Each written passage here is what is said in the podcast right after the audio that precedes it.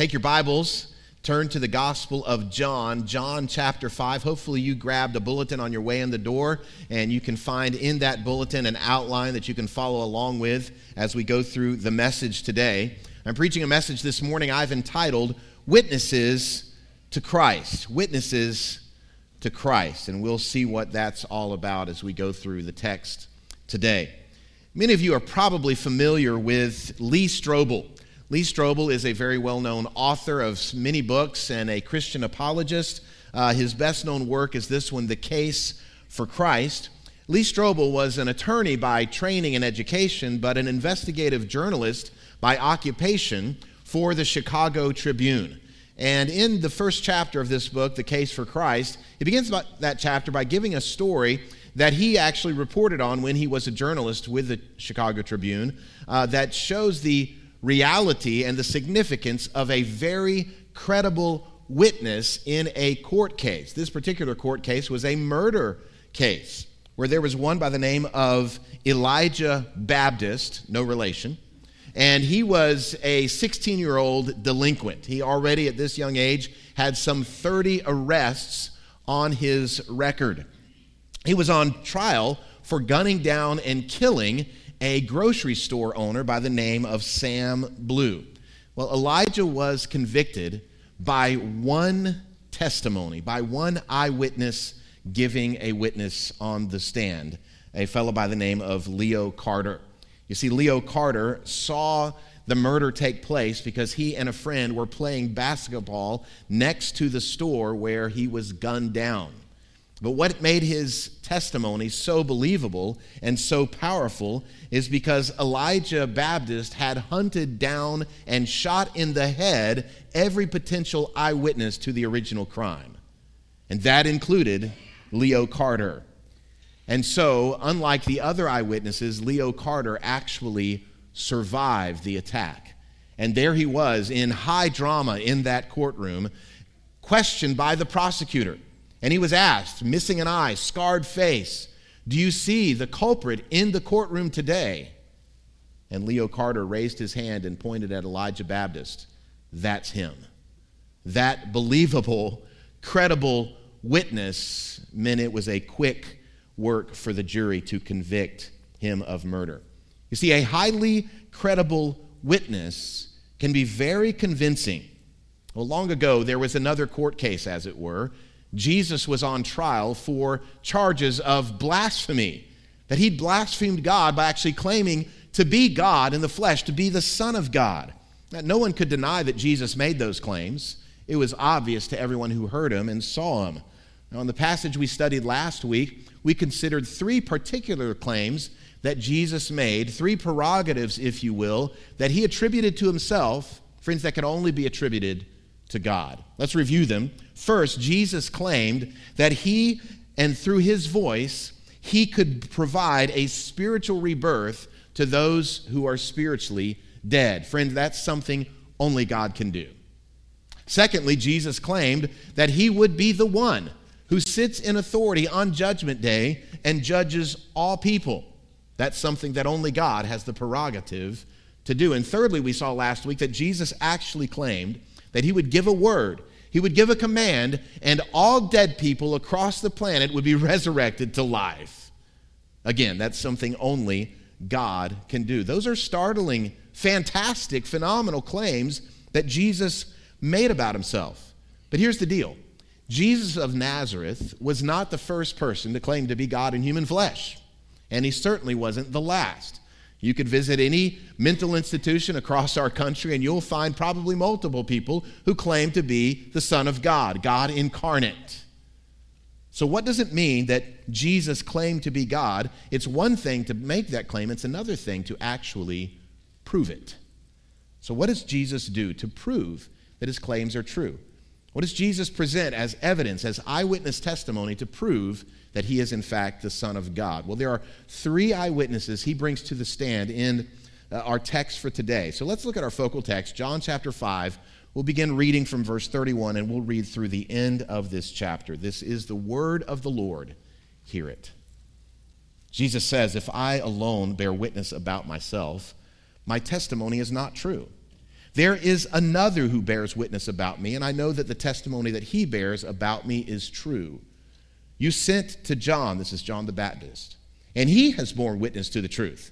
Not that the testimony that I receive is from man, but I say these things so that you may be saved. He, John the Baptist, was a burning and shining lamp, and you were willing to rejoice for a while in his light. But the testimony that I have is greater than that of John. For the works that the Father has given me to accomplish, the very works that I am doing, bear witness about me that the Father has sent me.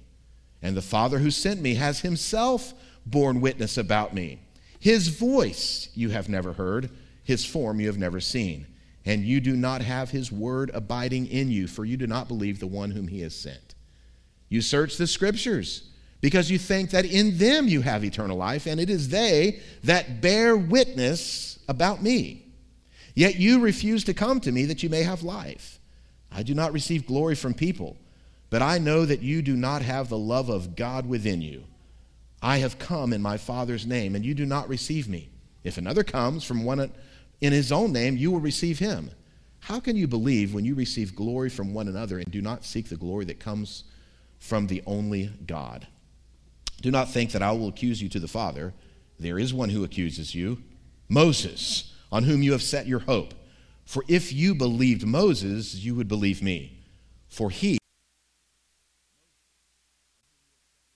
writings, how will you believe my words? One thing I want us to know as we go through this passage today is the Christian faith is anything but blind faith. We don't exercise blind faith in God. Some of you may have seen pictures or drawings or sculptures of what's known as Lady Justice. Lady Justice is this depiction of a woman who has a sword in one hand, a balance of scales in the other hand, and then her eyes are blindfolded. You often see a statue like this in a courtroom or outside of a court of law. And this blindfold is to indicate that justice will be blind in how it is executed, that it won't give favoritism to one group or party over another. Hmm, we know about that sometimes, right? Now, Jesus begins this section by saying that if he alone was to bear witness about who he is and his nature and his identity, well, you shouldn't just believe him.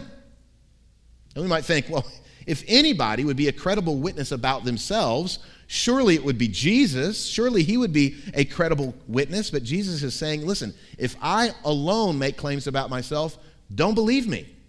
Why would he say that? Well, because Jesus recognized the Old Testament law that let every fact be established on the evidence of two or three witnesses. This is from Deuteronomy chapter 17 and Deuteronomy chapter 19. In fact, Jesus reiterated this same principle, this same legal following in Matthew chapter 18 when he says, If you have an accusation against a brother or a sister, let that accusation of unrepentant sin be confirmed on the evidence of two or three witnesses. So Jesus, even before the Sanhedrin here in John chapter 5, is submitting himself to this legal precedent. Uh, don't just believe what I say about myself. There's got to be two or three witnesses that give evidence to that. And there's wisdom in that, isn't there? There's wisdom in seeking to know if a fact is established on the evidence of more than just one person's word for it. In fact, I would even say it's true about yourself. That you need to know about yourself, just not on what you think about yourself, because we can be self deceived, but on what other people say about us. We tend to say things, or particularly here in 2022, hear things like, nobody knows you like you. Malarkey. We're self deceived. We rarely give ourselves an honest, fair self assessment. Our family, the Walliser family, we've got a lot of phrases and statements that have developed over the years that are kind of like these little inside jokes. And these phrases pop up from time to time, and we'll all get a chuckle out of them. One such phrase in our family is this one You don't know. You don't know my life. Well, that phrase was uttered by about a nine year old Amber who's here. And basically, here's how it went down, as we recall. I spoke with several family members to try to recall. We don't know exactly what was said, but basically, Amber said something. And then those who were around said, Don't you mean to say such and such? And she said, mm, That's what I said. No, you didn't say that. You said this. You don't know. You don't know my life. that was her response. And now that phrase has lived on in perpetuity in the Walliser family. You don't know my life. But we say that about ourselves. Only I know my life. Malarkey. We rarely give ourselves a fair shake. We are self deceived. We hear things in the world, and people say things like, do whatever feels right. Trust your heart. Go with your feelings. Be true to yourself. Friends, we need a couple of witnesses to bear witness to who we are and what we are. For instance, if I were to tell you today, this, this week marks actually 15 years that I've been the pastor at Lookout Valley Baptist Church. If I were to tell you something I've been hiding from you for 15 years is this I'm actually a very amazing dancer. Why are you laughing? I would say, let every fact be established on the evidence of two or three witnesses. Don't sign me up for Dancing with the Stars unless you first talk to my wife, who will tell you that's not true. And then in this passage, Jesus says, Don't just take my word for it. Let every fact be established on the evidence of two or three witnesses. He says, even as believable as John the Baptist is. Don't just take John the Baptist's word for it. That's what he says. John the Baptist, as we rem- may remember, was the one who, in the first chapter of this gospel, proclaimed, Behold, the Lamb of God who takes away the sin of the world. He testified of Jesus' nature and identity multiple times. But Jesus is going to present three witnesses here in John 5 that are even greater eyewitnesses than John the Baptist. Look again at verse 35 and 36. Jesus says, He, John the Baptist, was a burning and shining lamp, and you were willing to rejoice for a while in his light. But the testimony that I have is greater than that of John. Now, to be sure, John the Baptist was a significant witness. He said, This is the Christ. And many who were following John the Baptist turned and started following Jesus. But Jesus is saying here, I've got some expert witnesses to bring to the stand that are even greater than John the Baptist. At any court trial, a good attorney will bring to the stand what are known as expert witnesses. These are individuals that have particular training or insight or expertise in a particular field that will help bolster that attorney's case. So, for instance, he may bring to the stand a handwriting expert. He may bring to the stand someone who is an expert in cell phone usage and logs and calls and text messages. He may bring to the stand an expert in DNA forensic evidence. Well, Jesus does the same thing.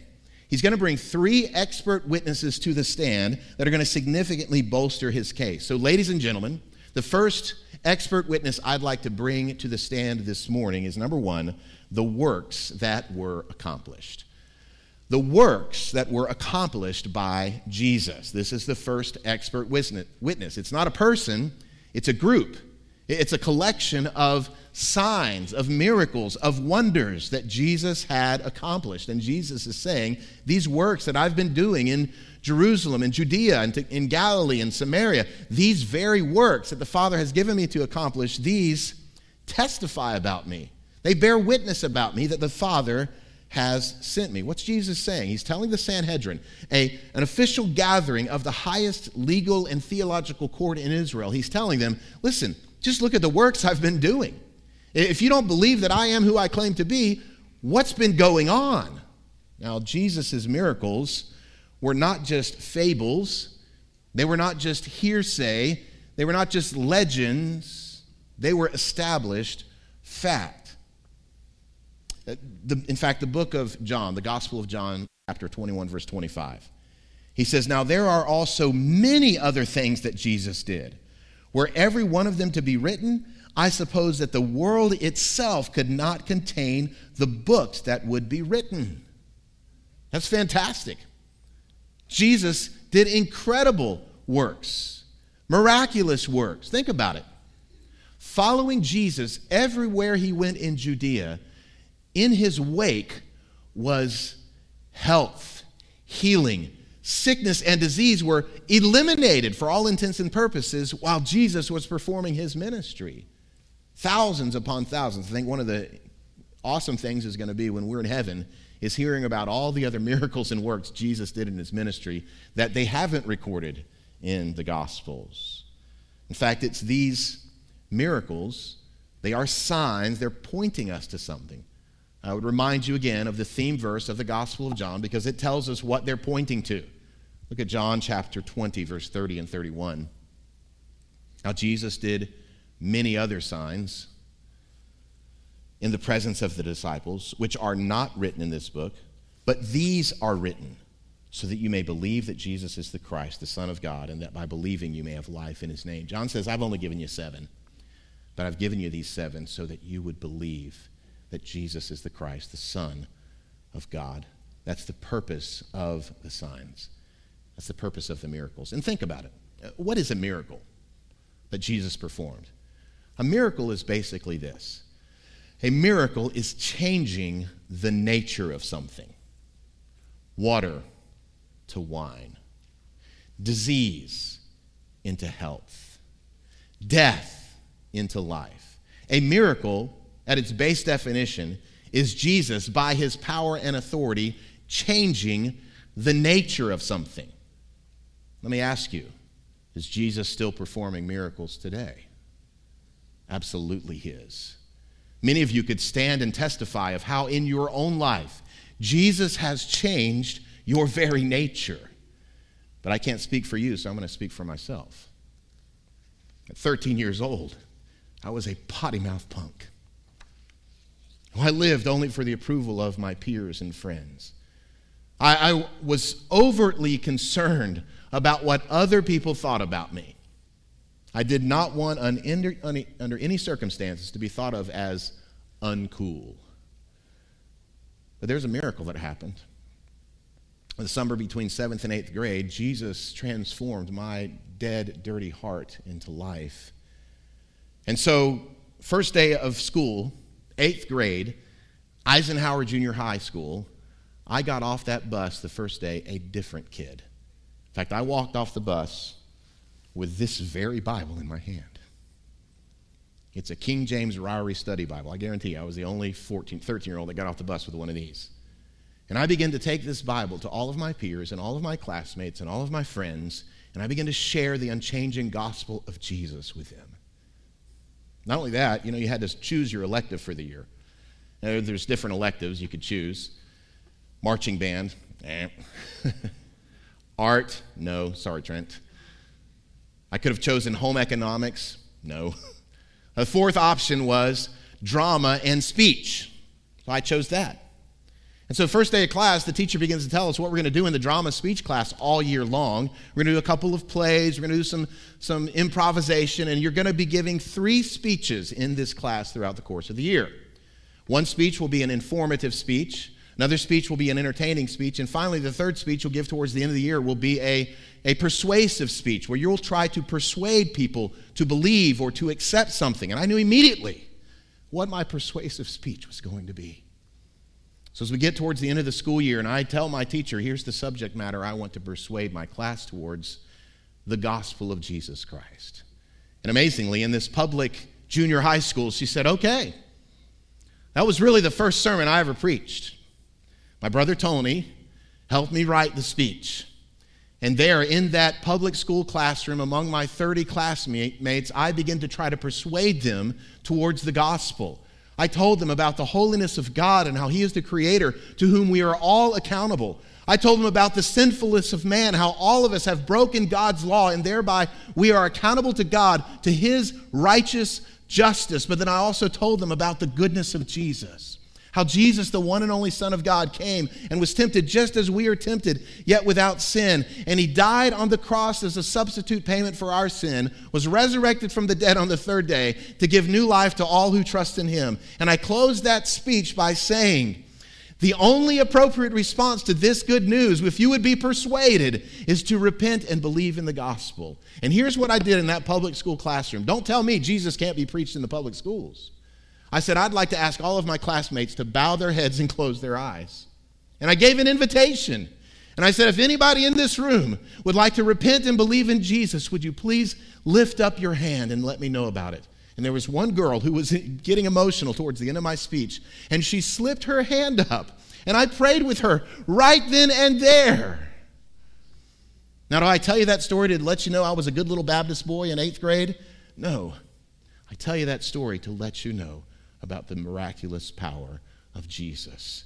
The same Jesus who invaded Saul of Tarsus on the road to Damascus and invaded his life and hit him off his high horse and turned him into a proclaimer of the gospel, changed my life, and he changed many of your lives too.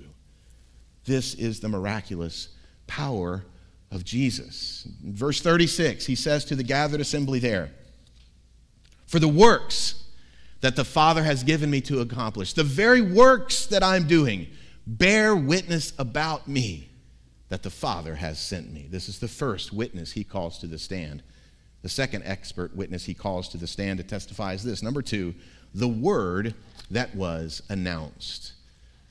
The word that was announced. This witness Jesus calls to the stand is the very voice of God speaking over the Lord, affirming Jesus publicly. Look again at verse 37 and 38. And the Father who sent me has himself borne witness about me. His voice you have never heard, his form you have never seen, and you do not have his word abiding in you, for you do not believe the one whom he has sent. Now, most scholars who I read this week uh, all were in agreement that the voice Jesus is talking about, the bearing witness from the Father, is the very audible voice that Jesus spoke, that, excuse me, God the Father spoke over Jesus on multiple occasions in his ministry. You'll remember the first time this happened, of course, when Jesus was baptized by John the Baptist in the Jordan River. In fact, notice how Luke records this event. Luke chapter 3, verse 21. Now, when all the people were baptized, and when Jesus also had been baptized and was praying, the heavens were opened, and the Holy Spirit descended on him in bodily form like a dove. And a voice came from heaven You are my beloved Son. With you I am well pleased. There are other instances of the voice of God affirming and audibly endorsing Jesus. One such event is the Mount of Transfiguration, where Jesus was gathered with three of his disciples, this author of this gospel being one of them, John, and there his appearance changed before him. The veil of flesh was replaced with the Shekinah glory of God that began to beam from him. And as Jesus is praying, as Jesus is speaking, Moses and Elijah appear there. Notice how Matthew records what happened. Again, the Father spoke from heaven. He, Jesus, was still speaking when behold, a bright cloud overshadowed them, and a voice from the cloud said, This is my beloved Son, with whom I am well pleased. Listen to him. And so, in our focal passage in John 5, Jesus says, Here's another eyewitness. The voice of God the Father bears witness of me, but you've not heard him. You've not listened to him. You've not believed him. The word for voice there in Greek is the Greek word phone, from which we get phonograph or telephone. It literally talks about an audible sound, a voice. And then you move to verse 38, and he uses the term logos for word. And the word logos typically refers to the teaching of the Lord. And likely, Jesus is referring here to the scriptures, which really leads right into the third witness, the third expert he brings to the stand. Number three, the writings that were accepted. There were writings that the Jewish leaders accepted as being authoritative, as being the Word of God. He mentions that in the end of this section, the writings of Moses. You know, when an, attorney, when an attorney arranges his witnesses as he's preparing his case to present before a jury or a judge, he will often hold on to the star witness, the most important witness, until the very end. He's going to close his case with that. And it seems this is the way Jesus has arranged his witnesses as well. The most credible witness, the accepted writings of the Jews, the Old Testament scriptures. Why would this be the most significant for them? Because they proclaimed allegiance to the Torah. They proclaimed allegiance to the law of Moses. They memorized the scriptures. They labored over the scriptures. But this is perhaps the most extreme case of profoundly missing the point. they miss the point of the scriptures. Notice again what Jesus said in verse 39. You search, that word means to pore over. You search the scriptures because you think that in them you have eternal life, and it is they that bear witness about me. The testimony of the scriptures, again, provides the most profound evidence of the nature of Jesus. The religious leaders, they acknowledge the scriptures as having the highest, highest authority, but this raises the question. Here it is. If they pored over the scriptures, if they studied the scriptures, if they memorized the scriptures vociferously, why did they not see Jesus in the scriptures? Well, there are thousands, perhaps, of Bible scholars today who teach in the ivory towers of academia, who study in the original languages, but yet do not accept Jesus. Why? This matters how you come to the scripture and why you come to the scripture. These Bible scholars of Jesus' day and even to our day, they miss the central message of the scripture, Jesus, because of reasons of how and why they come to the scripture. Three things I want you to see. The first one, they come with the wrong attitude. They come to the scriptures with the wrong attitude. Again, Jesus said, You search the scriptures because you think that in them you have eternal life. See, it was not the message of the scriptures that provides eternal life, it's just the scriptures. They thought, well, if we possess the scriptures and we study the scriptures, then we're going to have life. In fact, one of the most famed rabbis of Judaism, uh, a rabbi by the name of Rabbi Hillel, put it like this He said, More Torah, more life. Whoso hath gained the word of the Torah hath gained for himself life in the world to come. You see, these Jewish leaders and scholars, they were obsessed with the scriptures.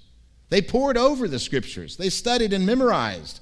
But really, they did it in a somewhat trivial way. They wanted to know what's the middle verse of the middle chapter of the middle book and, and those type of trivialities. And they missed, as it were, the forest for the trees. This can be the attitude of churchgoers today. You might have sitting on your mantle your Bible drill trophy from 1978.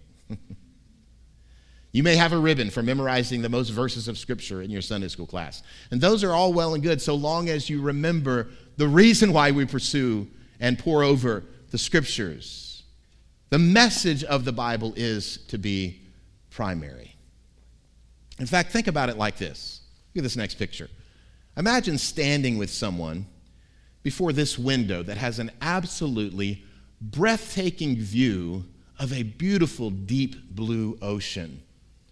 And what would you say if the person you're standing beside didn't talk about the ocean, but just talked about the window? And he began to describe the dimensions of the window, the material that the window is built with. Oh, look at this. This is oak, I believe. Look at the wonderful craftsmanship of this window. And it has these latches. These latches are so secure. They're so strong. It's very secure window. I'm telling you, if you wanted to put a window in, this is the kind of window you should put in. And you would look at him like, Are you crazy? you look at the view of the window. The window exists not to draw attention to itself, but to give you a vista. And this is exactly the purpose of the Bible. The purpose of the Bible is not for us to just look at it and study the trivialities of it, but so that the Bible would give us a vista. The Bible would give us a view. The Bible would open up for us this incredible look, and that we would see and we would savor Jesus Christ.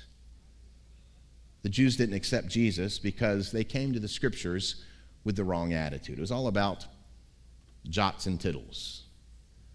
They also came to the scriptures with the wrong agenda. They came with the wrong agenda. Look at verse 43. Jesus says, I have come in my Father's name, and you do not receive me. If another comes in his own name, you'll receive him. You see, they were looking for a Messiah, but they were looking for a Messiah who would come with the right agenda. They were looking for someone who would come as a leader who had at his forefront national pride. Make Israel great again. that was the kind of Messiah they were looking for. That had an agenda for the nation. Dominant power in the region again, again. Throwing off the captors of Rome. They were looking for someone, quote, who comes in his own name. In other words, he presents these worldly credentials. I'm the one you're wanting to follow because of all that I can do in my own name.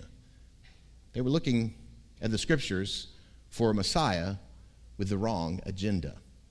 And Jesus' words have been proven true in history. Time and time again, would be messiahs had come in out of Jerusalem that were followed. The religious leaders threw the weight of their importance upon. And one such leader, a famous example, is one Simon Bar Kokhba. Simon Bar Kokhba came as a warrior in AD 132. He claimed to be the Messiah.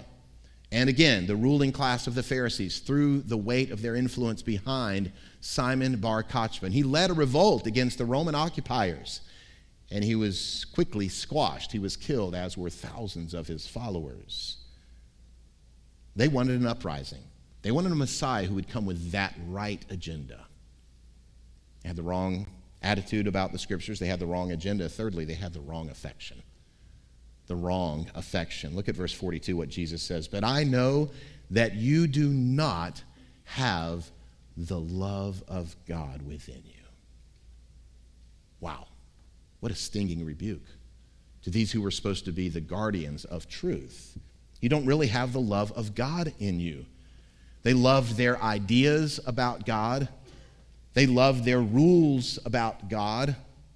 You know, a clear test that someone has been transformed by the scriptures is not only do they have a deep love for God, but they demonstrate and show God's love for others. Paul described this genuine transformation that comes from the scriptures when he wrote to his son in the faith Timothy in 1 Timothy chapter 1. Notice what, Tim, what Paul wrote to Timothy. He says, The aim of our charge is love that issues from a pure heart and a good conscience and a sincere faith. You see, not only was the Pharisees' message devoid of God's love for mankind, it was devoid of their love and showing love to others. This is proven right here in John chapter 5. Their reaction to the healing of the lame man who had been lame, an invalid for over three decades, he's healed miraculously. Did they show any compassion for him or love for him? No, all they were concerned about was who told you to pick up your mat on the Sabbath day and carry it? Don't you know that breaks our rules? No love for people, no love for God. Now, when Jesus spoke of the scriptures, he was obviously referring to the Old Testament. Why? The New Testament hadn't been written yet. He's living the New Testament, right? He's referring to the Old Testament, the writings of Moses, the scriptures. And he says, It is those scriptures, the Old Testament, that bears witness of me, that predicts Jesus. And as we move towards a conclusion, I'm going to show you real quickly, really three categories in which the Old Testament communicates Jesus. The Old Testament speaks of Jesus in these predictions prophecies, types, and ceremonies.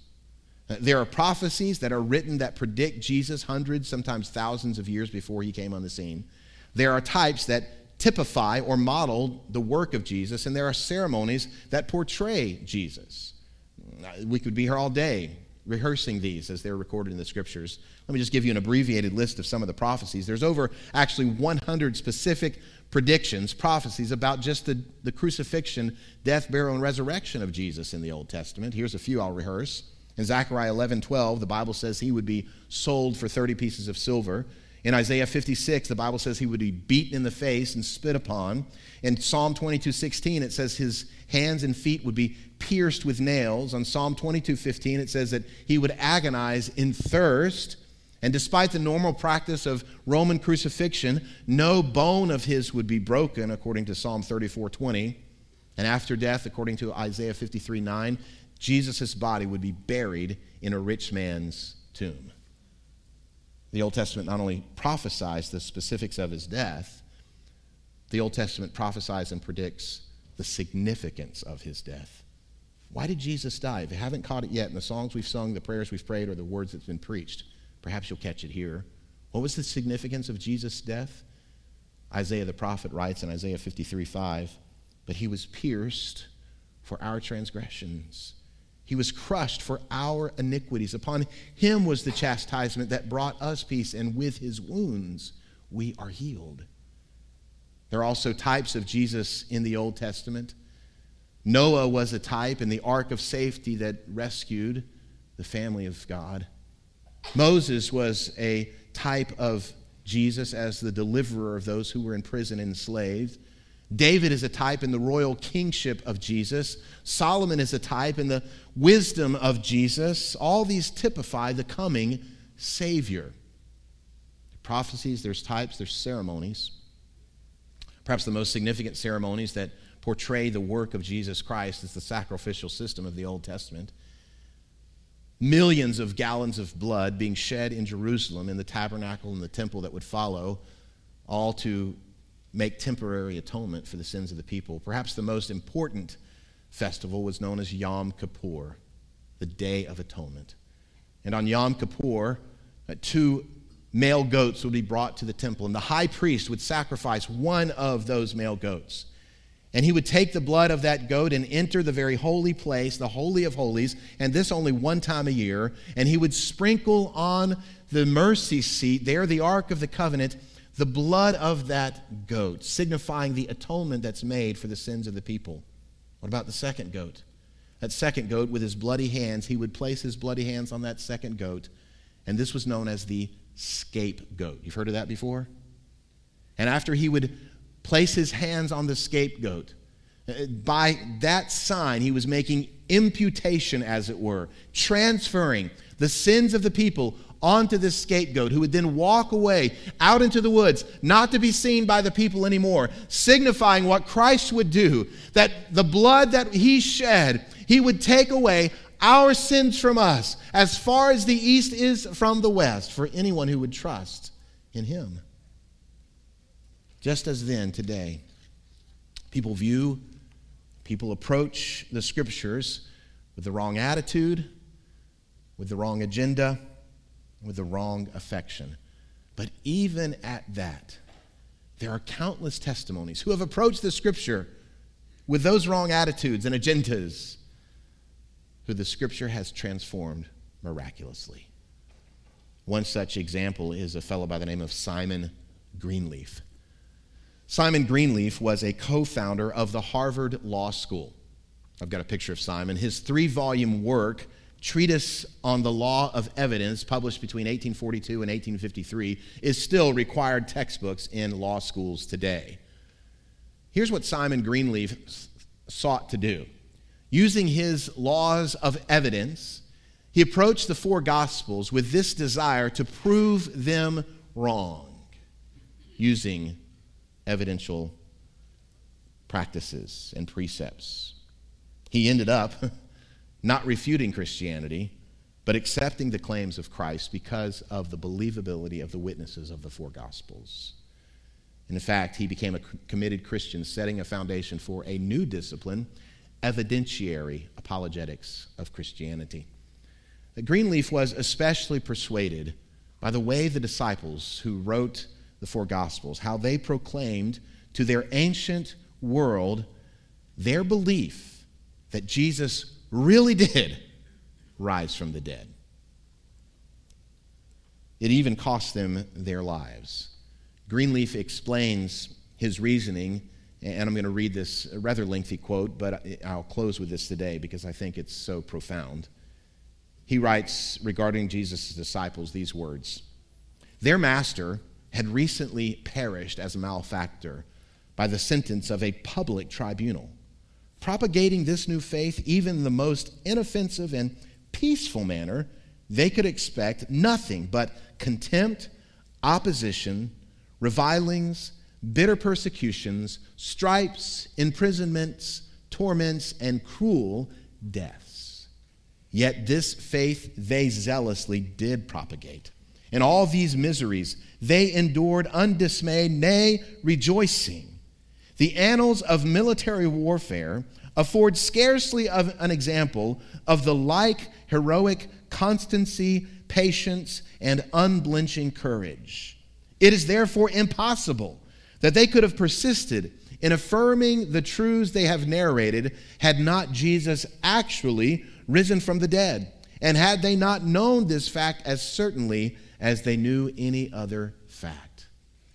Because of the credible testimony of the witnesses, the apostles' own testimony of Jesus' life, his death, burial, and resurrection, this stubborn skeptic, Simon Greenleaf, became a committed Christian and defender of the faith.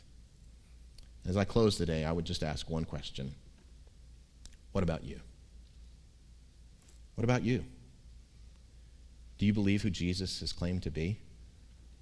Son of God?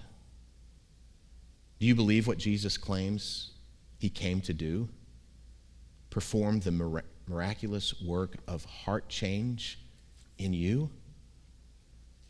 If you have not done that, I'm going to give you the same opportunity I gave my classmates 40 years ago. I'm going to ask you to bow your heads and close your eyes. Every head bowed, every eye closed, nobody looking around except for me and the Lord.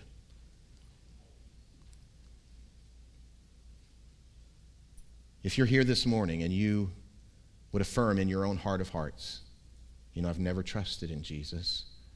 I've heard about him, I've appreciated him, but I've never given my life to him. I've never placed my faith in his substitutionary work. I've never repented of my sins and surrendered to him as the Lord of my life.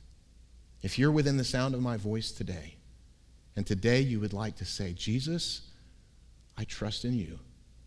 Jesus, I commit my life to you. Would you simply indicate so by lifting up your hand? Keep your hand up. Anyone else? You can put your hand down. I'm going to pray for you, pray with you. Lord Jesus, I thank you for those who raised their hand today, who said today they want to trust in you. Lord, I pray that you would move continually in their hearts to give them faith and repentance. Now, if that's you this morning and you raised your hand, or maybe you were too afraid to raise your hand, would you simply communicate to the Lord what you've just communicated to me? Would you tell him that you believe he is the creator of the universe? Would you tell him that you believe in the very Son of God? who came onto this planet and walked a human life as you've walked, was tempted to sin just as you were tempted? Would you declare to the Lord, I'm a sinner? I've broken your law. I'm guilty and thereby deserve your punishment? And would you simply tell Jesus, Today, Jesus, I trust in what you've done. I believe in you, Jesus. I believe that you died for me. You took the punishment in my place. And I believe I will have new life in you. Look up here for a minute. I want to give you my last thought. It's this right here. The evidence is overwhelming. Jesus is God. You know how I know that? Because he changed the nature of some hearts today.